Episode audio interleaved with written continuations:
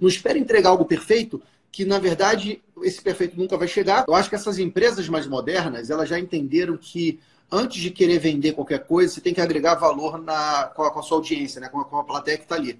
Então, esses eventos são muito bacanas, porque é óbvio, eles estão ali para vender a marca deles, vender os produtos e serviços, sem dúvida nenhuma, mas eles entregam muito valor, como você falou. Trouxe aí um case de um, de um empresário que segmentou no nicho e está tendo sucesso.